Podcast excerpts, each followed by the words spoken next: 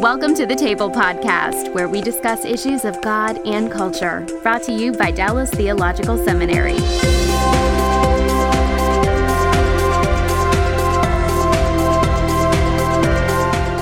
Welcome to the table. We discuss issues of God and culture. I'm Darrell Bock, Executive Director for Cultural Engagement at the Hendricks Center at Dallas Theological Seminary. My guest today is Scott Horrell, Dr. Horrell, who is Professor of Systematic Theology here at Dallas Seminary. We've been colleagues a long time, and he's a veteran of foreign wars here on the table. We've had him for many different topics.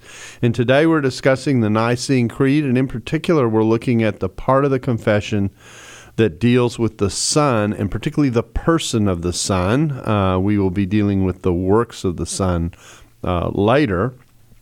So let me read this part of the creed, and then we're literally going to go through it kind of a line at a time and in the one Lord Jesus Christ. So uh, that note before we even start, that begins and assumes the very beginning of the creed. We believe in one God and in one Lord Jesus Christ. Those are how those two kind of attach to each other.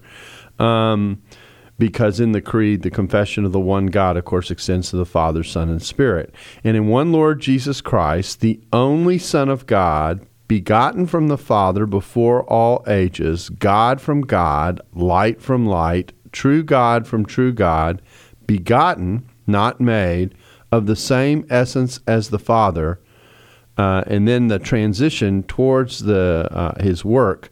Through him, all things were made for us and for our salvation. And then we get into the list of his um, things that were related to his incarnation. So uh, that's the first half of the creed. If you look at the creed, um, the discussion of the Father is very short. The discussion of the Spirit and all other things is relatively short, but the discussion of the Son is quite long. And of course, this tells us the background of the creed. So, Scott, my opening question for you is um, let's talk about the background of the creed, what it's dealing with, and why this middle section of the creed is so long.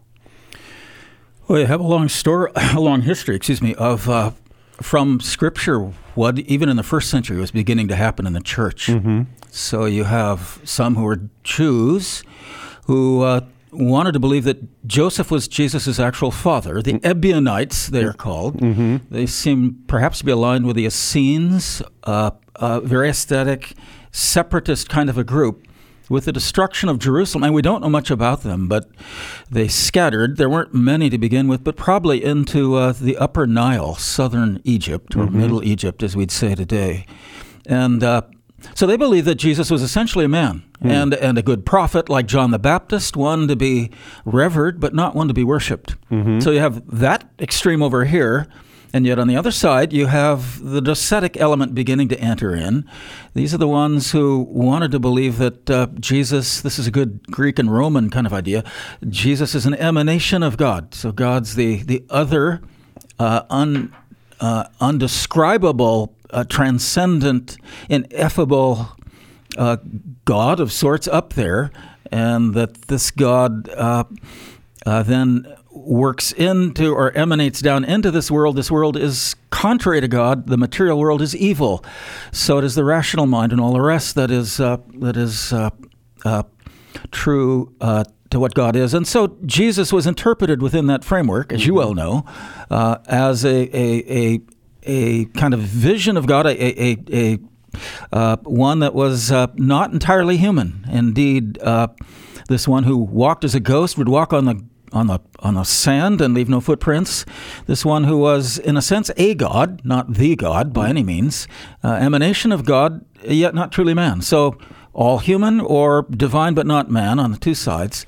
And as we walk through church history, those were easy to get rid of, but we come to Marcionism and other other beliefs. That was a docetic belief, uh, where you have some that want to say that, that Jesus was a good man in Nazareth, and so good that God adopted him as Lord of the church.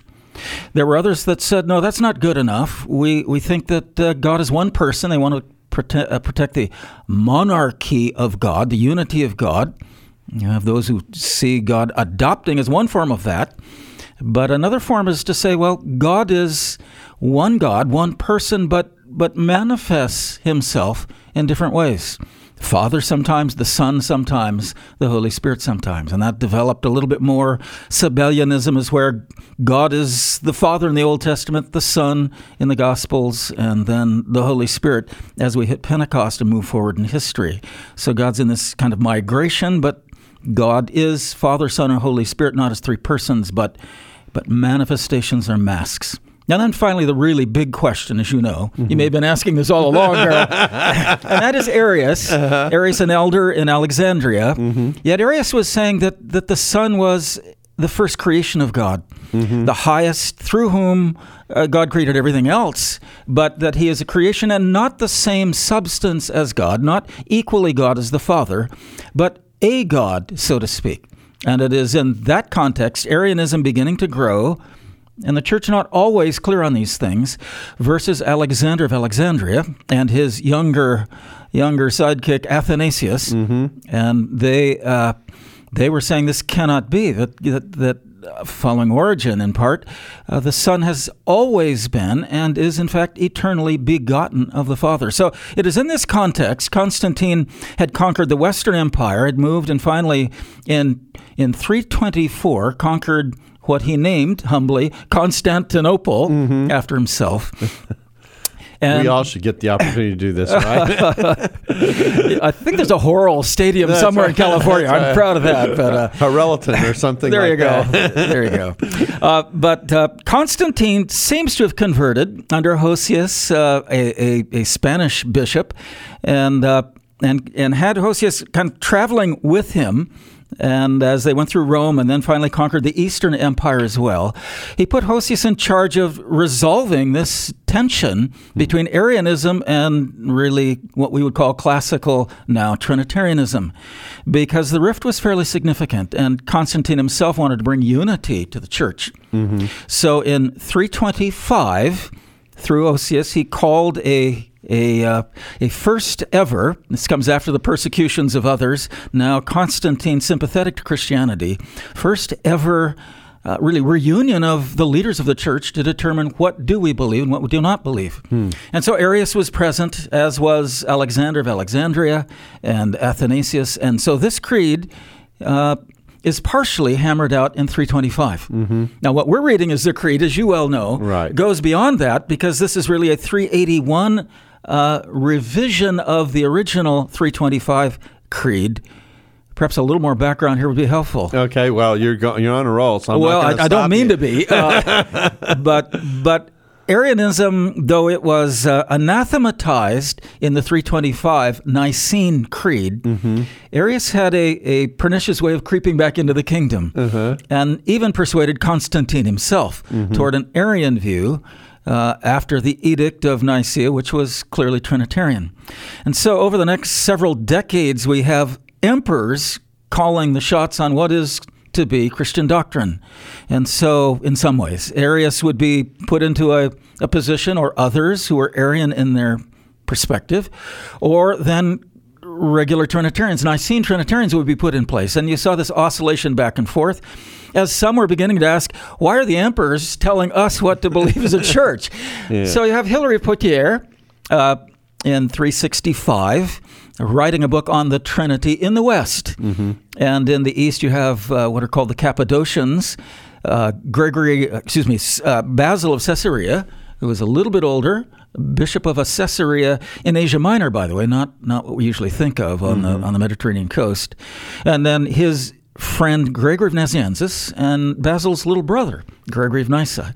And these were working through also the place of the Holy Spirit and with Athanasius, who was still alive during this time, working out to say East and West can come together around these terms that have, between Latin and Greek, proved a little problematic. Mm-hmm. And saying we're really saying the same thing if we understand what East and West are meaning by the Greek and Latin words they're using. So part of the issue here was linguistic and the linguistic differences between the two languages and getting that sorted out and understood. Yeah, yeah. So by 381, there was another council. Uh, Gregory of Nazianzus presided over at least the first part of that council, and that's that's what hammered out what we call now the Nicene Creed, mm-hmm. which is in fact the Niceno-Constantinopolitan Creed, kind That's of a tongue right. twister there. That's So, right. Yeah, we just call it NC for short. There you go. yeah. But uh, well, uh, thank you for the overview there. We kind of got a nice spectrum of what the options are running through the century. So this is actually, in one sense, the culmination of a multi-century conversation that's happening in the early church, in which different ways of trying to configure the relationship of the Father and the Son, and ultimately the Spirit, are being articulated and trying to come to a common language about how to how one how to express that and two how to think about it. Mm-hmm. Yeah. What I see is right from Scripture, there, there are two primary tracks. One orients around John one Mm-hmm. prologue, and a Logos Christology. Right. That in the beginning was the Word, and the Word was with God and was God. But then you have the baptismal formula as well of the end of Matthew, baptizing them in the name of the Father, Son, and Holy Spirit. So the church was dealing with both uh, tracks and trying to put it together. Typically, that baptismal formula, as you well know, uh, became the framework with Justin Martyr and with early editions of what we call the Apostles' Creed Father, Son, and Holy Spirit, trying to explain the Christian faith in light of that baptismal formula. So as early as 150, we see both the Greek and shortly later the Latin first and then Greek uh, versions of that Apostles' Creed, and the church is working toward the language that that uh, capsulates what Scripture is really teaching. Yeah, the, and and the easy way to think about this, because this is not easy thinking that you have to do, is um, to remember that Christianity emerged out of a Jewish background. It was absolutely committed to monotheism. yes. There is only one God.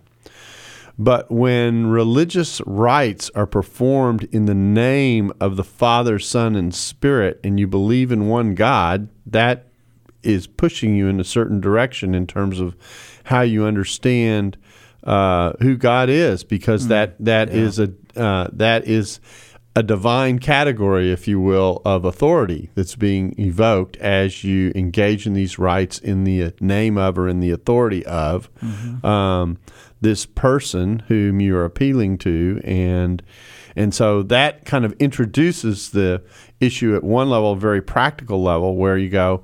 All right, we confess one God. We do, we perform religious rites in His name and out of His authority.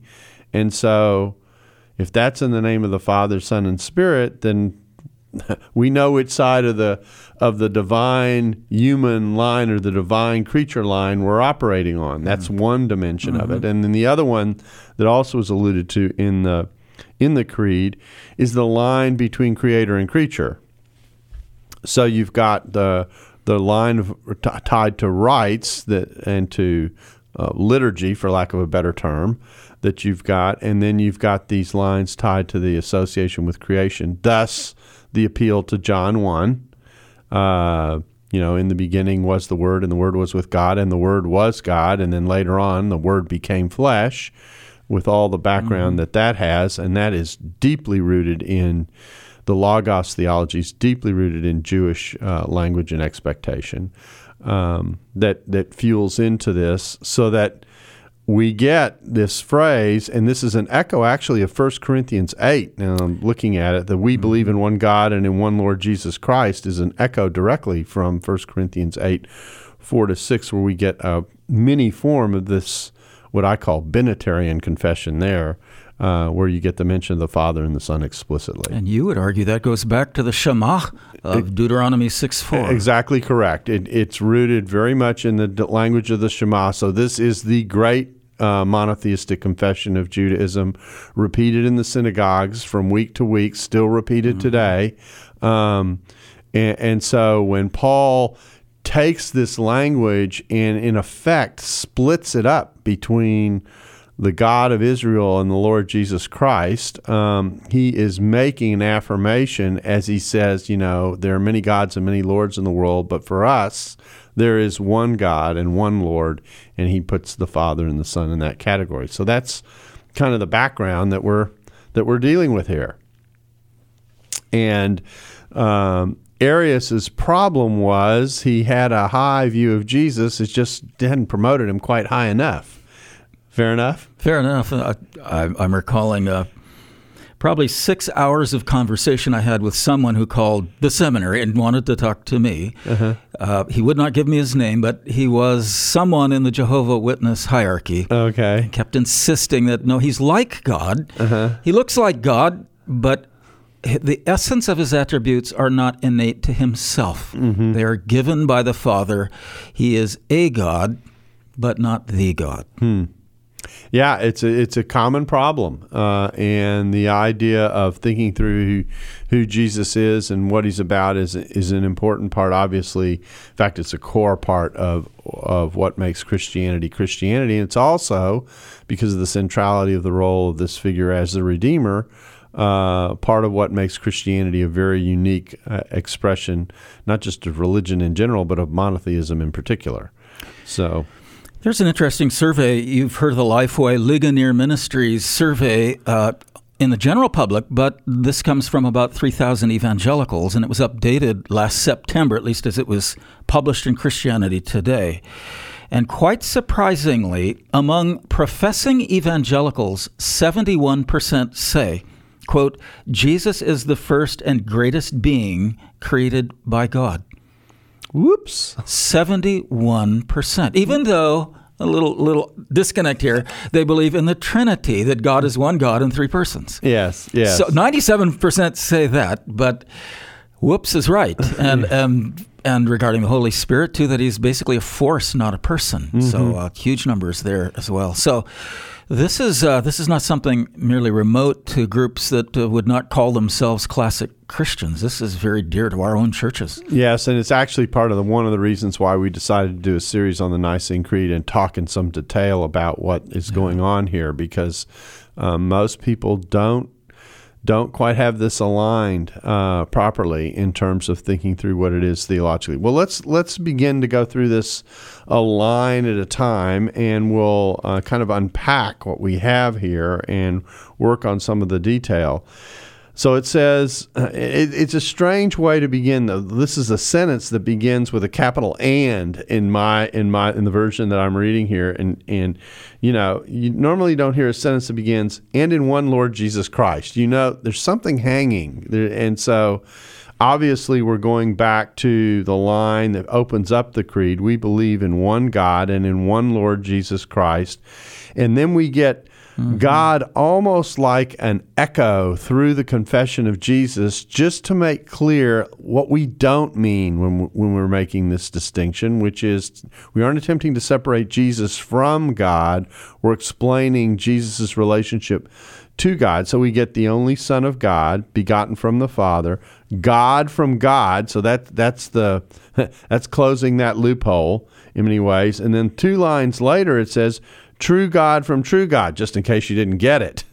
Um, so, so this confession is very clearly saying Jesus Christ is God, and yet it uses the title Lord, which is interesting. So let's talk a little bit about what's going on there. What uh, what's um, this stepping in to make clear that Jesus is God on the one hand, but using the title Lord for Jesus? What's what's happening with that juxtaposition. well, mind. you would know as well, Darrell. But uh, for those who uh, uh, are are listening in, Lord is uh, Kyrios is the term that translates both Jehovah or Yahweh of the Old Testament, but also another term, Adonai of the Old Testament. Kyrios translates both of them. Yahweh is used over 6,000 times. And, and in the Septuagint, the Greek translation of the Old Testament, Kyrios is used for God over 6,000 times mm-hmm. as well. So when uh, it can be used in other ways, I mean, we talk about Lord Chesterton or something like that. Right. So it had other meanings, but when you're speaking of the Lord, uh, that's a very different reality. So over and in, over again, uh, over and over again, you you have this confession that Jesus is Lord to the glory of God the Father. Mm-hmm. Well, it seems that Jesus is included then in that one godness of God, and to, to glorify the Son is to glorify the Father, hmm. as mm. Jesus well put it in John 5 and, and John 6. So the one Lord Jesus Christ is not a stepping away from this one God or from the Father uh, as uh, fully God. It is rather saying the Son participates in that Godness, and we confess that as well. As Thomas, my Lord and my God. Yes. His confession in John 20. So this title is is huge. Its its background comes from Psalm 110, and I, and I, we normally don't get pretty technical, very technical on the podcast, but I'm going to take some time to do this here, um, because in Psalm 110:1, if we were to read the Hebrew and translate it very very precisely, we would have. Yahweh said to my Adoni, to, to, to my Lord. And the, and, and the distinction between the addresser and the addressee is pretty clear in that opening line.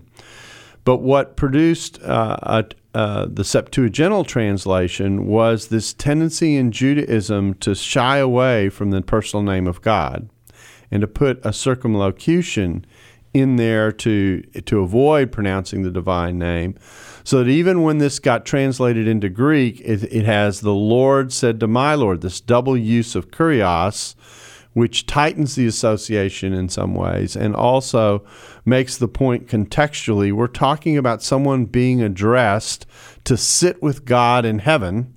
Uh, and when you do that, who gets to share the throne of God, who gets to share the glory of God, etc., boom, all of a sudden you're into a new conception and a fresh conception about the relationship between these two two beings. And this is a text that Jesus himself appeals to.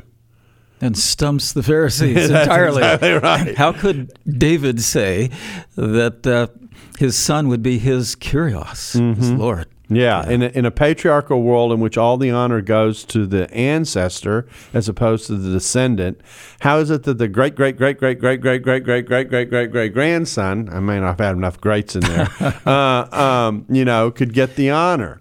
And, uh, and and so that's what you're dealing with as you as you deal with this text. So this this uh, and then there are other texts um, Joel 2 perhaps being a, a famous example, where the appeal is those who call on the name of the Lord will be saved. Um, using this title there, clearly, if you're Jewish, you're thinking about what we're calling on the God of Israel. But in the early church, in the speech in Acts 2, at Pentecost, Peter has a play on this in which he introduces this passage, but then later on has people calling on the name of the Lord Jesus and getting baptized in the name and the authority of Jesus at the end of that speech. Again, showing this this liturgical connection and the authority of God with with uh, with um, with the person of Jesus, and making these links that the the creed is designed to to underscore. This episode is brought to you by the Truce Podcast. I'm sure you've been there. You're at an event, a dinner, a small group, and someone says something like, If you're a Christian, you have to vote Republican. huh, that raises an interesting question. How did evangelicals like me get to the place where we just assumed we'd all vote one way? This season on the Truce Podcast, we're diving deep into the complexity of the 1970s and 80s to understand how evangelicals tied themselves to the Republican Party. It's a story that involves murder, corruption, redemption, and our need to be heard. I'll be talking with celebrated historians like Rick Perlstein, Pulitzer Prize winners Frances Fitzgerald and Jesse Eisinger, and some of the best guests I've ever had. Truce is the show that uses journalistic tools to look inside the Christian church. We press pause on the culture wars in order to explore how we got here and how we can do better. Subscribe to Truce anywhere you get podcasts or listen at trucepodcast.com. I think it's fascinating what's happening in, in, in actually modern Judaism in some of the rabbinic studies. Mm-hmm. Uh, debated, of course, among Jews themselves, but Benjamin Sommer, a Cambridge University Press book, The Bodies of God, argues that God does proliferate. He can appear in more than one way, maybe even at the same time, and that and he's a leading rabbinic scholar uh, in Chicago. He would argue that the doctrine of the Trinity was wa- is not inconceivable. In fact, it rather makes sense within intertestamental Judaism. I like to tell students, you know, that this background, these texts that we're talking about, that we're going to allude to here in a second, they aren't inspired, but they do reflect the way people are thinking about God at the time, uh, around the time of Jesus. So we have, I mean, the, the key text that the New Testament, of course, plays with is a canonical text. That's the Daniel 7 text.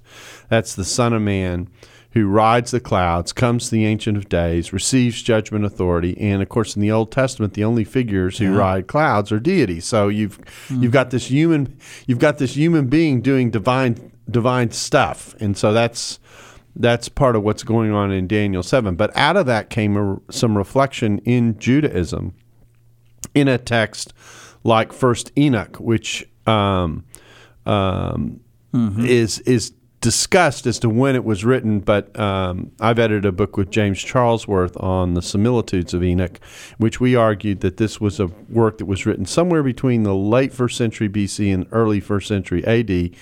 Um, Jim actually believes that he that its origins are in Galilee, which is even more interesting.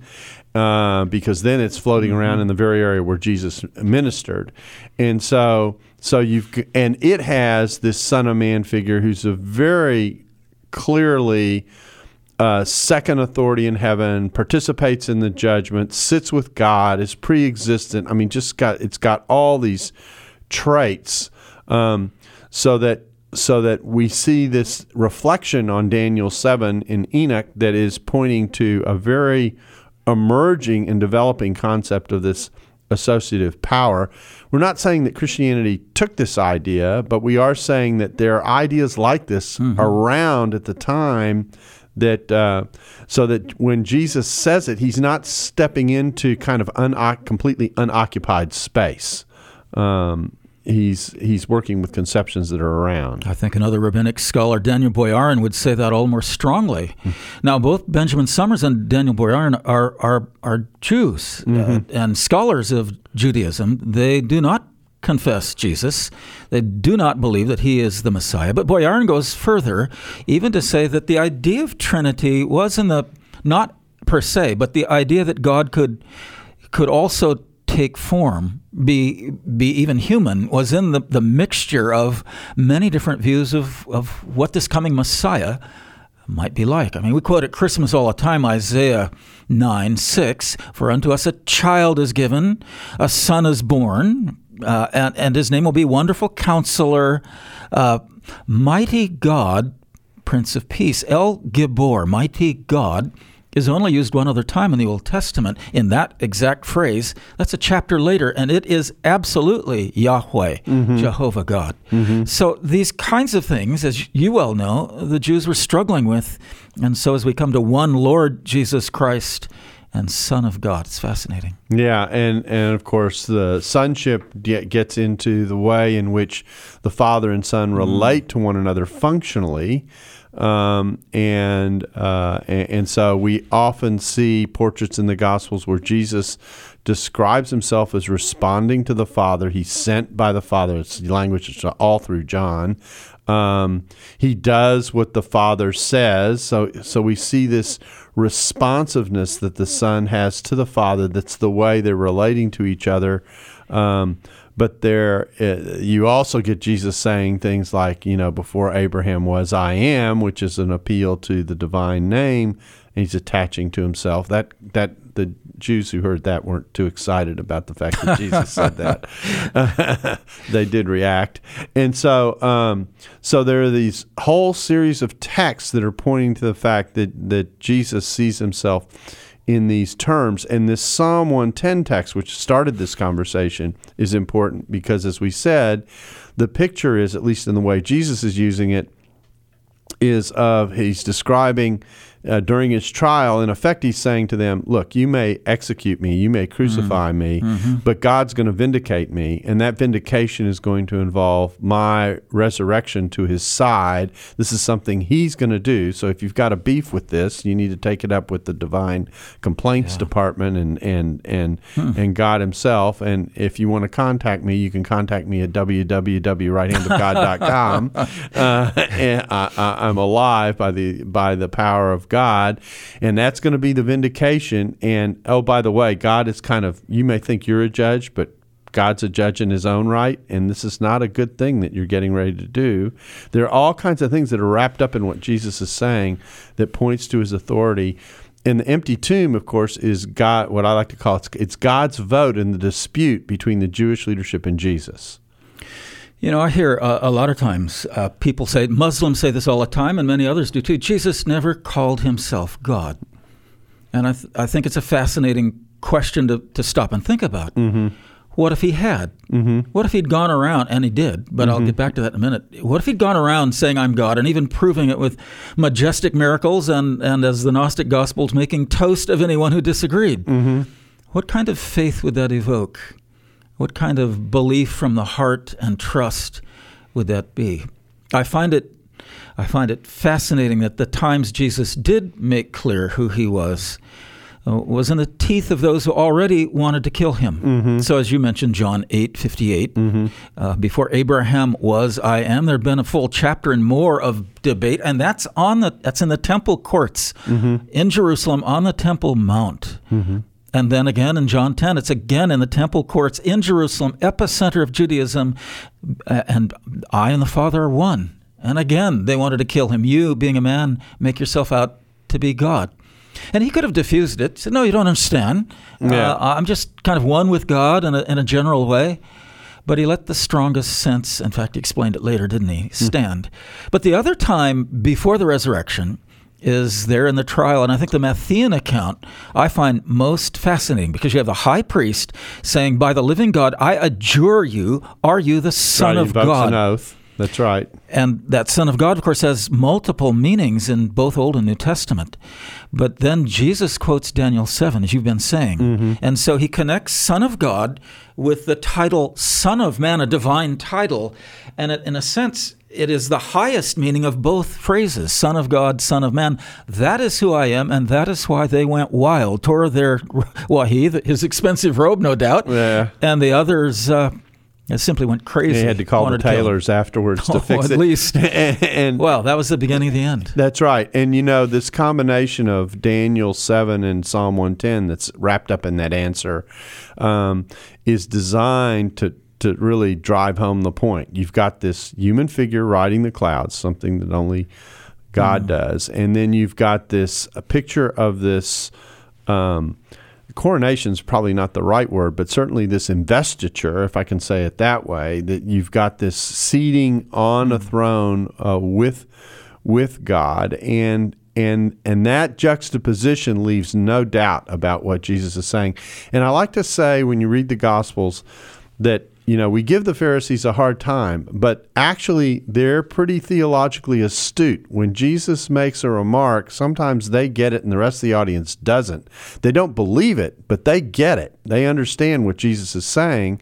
Um, and and react to it as a result. So sometimes they're actually the the clue as to the point of what it is that Jesus is making in, in their reaction, and that certainly happens here. So, uh, and then there's another point that comes alongside this that I think is pretty important. That is it's something that's happened in New Testament studies recently, at least in the last uh, four or five decades, that I think is important because there are these great searches for what Jesus says. You know, does he speak of himself directly as God? Those kinds of things. But there are a whole raft of things that Jesus does that's designed to show who he is. And so Jesus is kind of a show and tell guy. He he um, you know, sometimes he talks less and demonstrates more. And that's that's what you're getting. So he does things like forgive sins. He uh, calms the winds and the waves And they worship him. and they worship him. That's right. Um, he um, here's one that I that this is one of my favorites because it's subtle. He takes the Lord's he takes the Passover, an established liturgy of the Torah, and totally changes its significance. Who has the authority to mess with the Pentateuch like that? And the Passover. Uh, That's exactly All- right. all Uh, yeah. So so that's that's another one of of the of the same kind. So you've got these actions that Jesus performs. That's designed. You know, he's the one who who talks about the Son of Man being Lord of the Sabbath. Now the Sabbath is no minor day in the Jewish calendar. It's it's another Torah rooted, um, creation tied. Uh, God ordained yes. Yeah. day. So you know, so who has the right to mess with the Sabbath? Mm-hmm. Um, though, and and Jesus is raising those kinds of questions consistently. He plays with how purity works. Um, those so all these things are designed to give people pause and demonstrate who um, Jesus is, so much so that when he performs miracles, he can say things like, If I cast out demons by the finger of God, then the kingdom of God has come upon you. And of course, he's talking about his own authority as he's doing this, his authority. Who has authority over those spiritual beings? So there's a whole raft of things that are going on. Well, we could talk all day about this part of the Christology, but there are other parts of the creed to to kind of unfurl here. Let's let's go back. We've covered one Lord Jesus Christ. We've kind of alluded to the Son of God through the picture of these passages. And now we come to the phrase that's probably extremely important because it's actually mentioned twice. Begotten from the Father before all ages, and then it goes God from God, light from light, true God from true God, begotten not made. So I think they're trying to make a point there. uh, so so let's talk about this begotten thing. In fact, he goes on and says, "Begotten, not made, of the same essence as the Father. Through him all things were made." This is putting Jesus on the creator side of the creator-creature divide. That's for sure. Um, uh, but let's talk about this term begotten because some people say begotten, and well, isn't that born? I mean, aren't we talking about the? Well, that's why it says begotten, not made. Uh, uh, well, there's been a lot of debate around this over the last, uh, well, 50, 60, 65 years. Uh-huh. Dale Moody and others. Uh, some have said, well, monogenes, uh, one of a kind. So genos is not gennao, which means born. This can be a little confusing because the two words are sometimes very close together, like in John 1 13 and 14. But some have said it's not begotten, it simply means one of a kind. So most of our modern translations don't use begotten anymore. A few do, uh, but use one of a kind. Unique. Unique. Okay. Or one, or only. Right.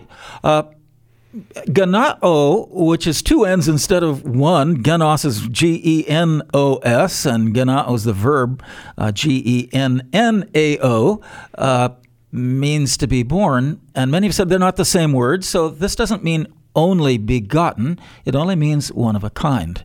Some have tried to say, well, this part of the creed is not even correct, it is a, a misappropriation of biblical language. But a lot of research has been done really in the last several years, again, to say, but wait a minute, genos and gennao may be coming back to the same Indo European root, the gen, which uh, comes out of the idea of a descendancy.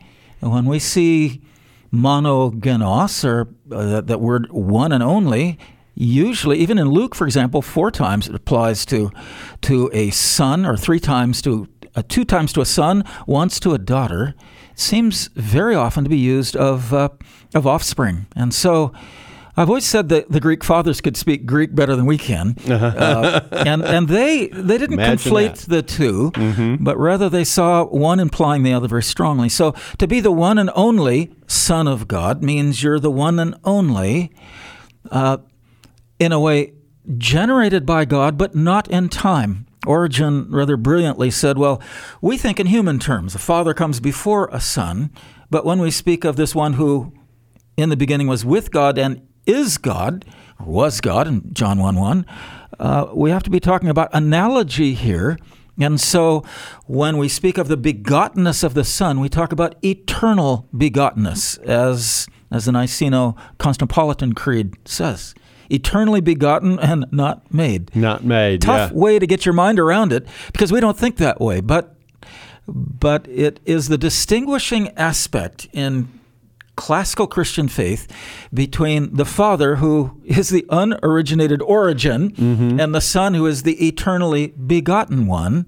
And later, with this creed, came the idea of the, the Spirit eternally proceeding from the Father, if not the, also the Son. So, so the picture here is of uh, an, an eternal relationship. I, I like the phrase "begotten, not made" because it's what it's, It's underscoring is is this is not. We're not talking about a creature.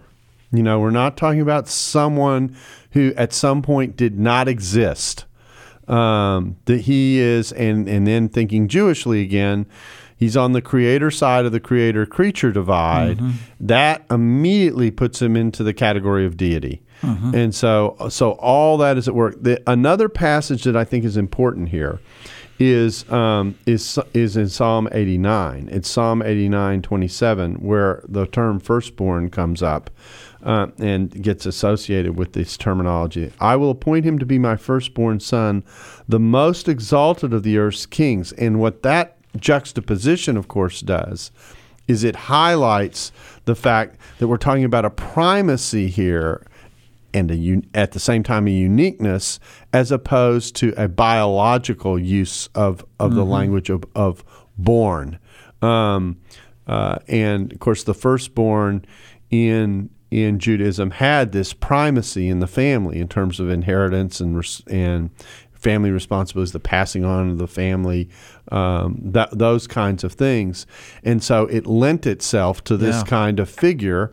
Um, and that's what's being highlighted here is that is that Jesus is this this figure who has taken on the uniqueness and the primacy. Of course, that's what the title Lord also suggests, points in the same kind of direction.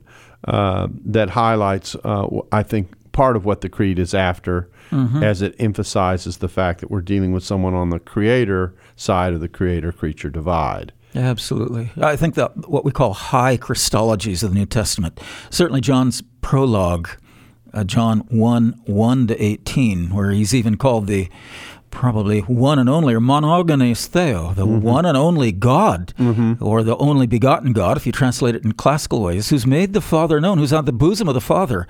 This is extraordinary language, but He's created everything ever created. As you see in John 1 and Colossians 1, 1 starting with yes, verse 15, yep. and Hebrews 1, again, He's the creator of everything and the sustainer, as in Colossians 1 and Hebrews 1. Here's the one, the Son, who is God in himself, but not to be confused with the Father, is the creator of everything and sustains it. Everything invisible and visible in heaven and on earth and everywhere else. And finally, it is for his glory. And yet he brings us back to the Father's glory as well. Okay, well, um, we we again we could spend more time on this, but there's one other concept I want to get to before we're done. Uh, so it says, "Begotten from the Father before all ages, God from God, light from light, true God from true God." Really underscoring this divine aspect of who Jesus is. Begotten, not made. And now here comes the next mm. term that we've got to discuss. Of the same essence as the Father. Through him all things were made. So again, consistently underscoring this is the creator we're talking about. When we say Jesus, we're thinking create we're on the creator side of things. But now we get to the issue of person as we talk about this, and the term essence yes. is an important term here. What's going on with that term? We have uh, the whole idea of Trinity came out of the Son's relationship with the Father, mm-hmm. uh, as uh, so very clear all through the New Testament and yet he's in personal relationship with the Father, and yet and yet even he says there's only one God. So how do we how do we put that together? The the Greek word is homoousios, the same substance or essence or the same nature. I like to say the godness of God. Mm-hmm. Both the Father and the Son share that. The Nicene Creed really frames a kind of mystery because mm-hmm. you have the oneness of God, one essence, and yet the three persons, mm-hmm. and I would argue in relationship. They they love each other. They make each other known. Uh, they testify of one another. They are, in a sense, self-giving one to the other, even within the Godhead. So there is the one nature. The Eastern Church tended to favor the Father, from whom ever comes forth the equal existence of the Son and the Spirit. The Western Church, there are variations and a lot of mixture between the two. Even Calvin tend to say, well, that would make the Son and the Spirit inferior to the Father, then, wouldn't it? They wouldn't be completely God as the Father is God. So that would be Aquinas, that would be to some extent Augustine, and even uh, uh, Gregory of Nyssa questioned that himself. So within that framework of Nicaea, three persons, one essence, some prefer to emphasize the three persons in relationship Others prefer to emphasize the one essence manifest but in real persons, uh, or uh, some kind of consubstantial uh, uh, uh, manifestation each of the other, yet really distinct. Within this mystery of the Trinity. Okay, I'm going to go for a kind of crass paraphrase here and see what you think of it, and it, and it may need correction. But basically, this term essence means that they're they're they're they're made of the one, one stuff. I mean, That's uh, right. Homo homoousia is a, a, a a oneness of being, if you will, Mm-hmm. if you want to get really, really literal. So the one stuffness that is God is Father, Son, and Spirit, all existing s- simultaneously and, and co. Um, uh, co co functioning. I don't know what other what other word to use. And it's a um, we're going. We deep. are where, where language doesn't doesn't take That- us. and that's the point. I mean, there's a mystery to this that is real. That, um, and yet at the same time, there's this threeness and this oneness that is simultaneously being affirmed. That obviously is the core of this creed. But the same essence is a way of saying, look, this is the this is the same stuff that the Father is. This is mm-hmm. this is divinity we're talking about. We're not talking about anything lesser or different. The distinction between Father, Son, and Spirit is a distinction of personhood, but it's not a distinction of stuffness. If I can, Yeah, very well said. Mm. I I see, you know, you look at the New Testament, you see Son and Father in that relationship that transcends time.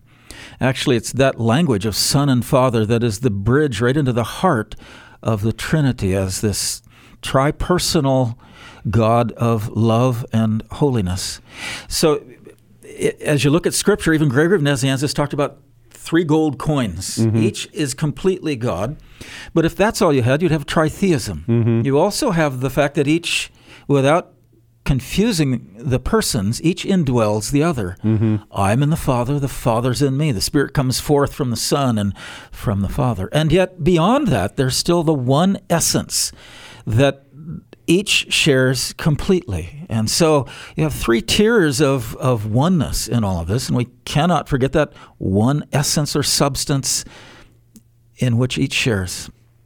well, uh, Scott, I really thank you for coming in and helping us uh, through this very uh, full part of the creed. The last thought I want to leave is kind of a devotional one, which is this: that um, that we have direct connections to this to this one who has all this power and all this authority and uh, uh, and that the beauty of the relationship of the Trinity is the beauty of the relationship we also get to share with the one who's the creator Yes. God.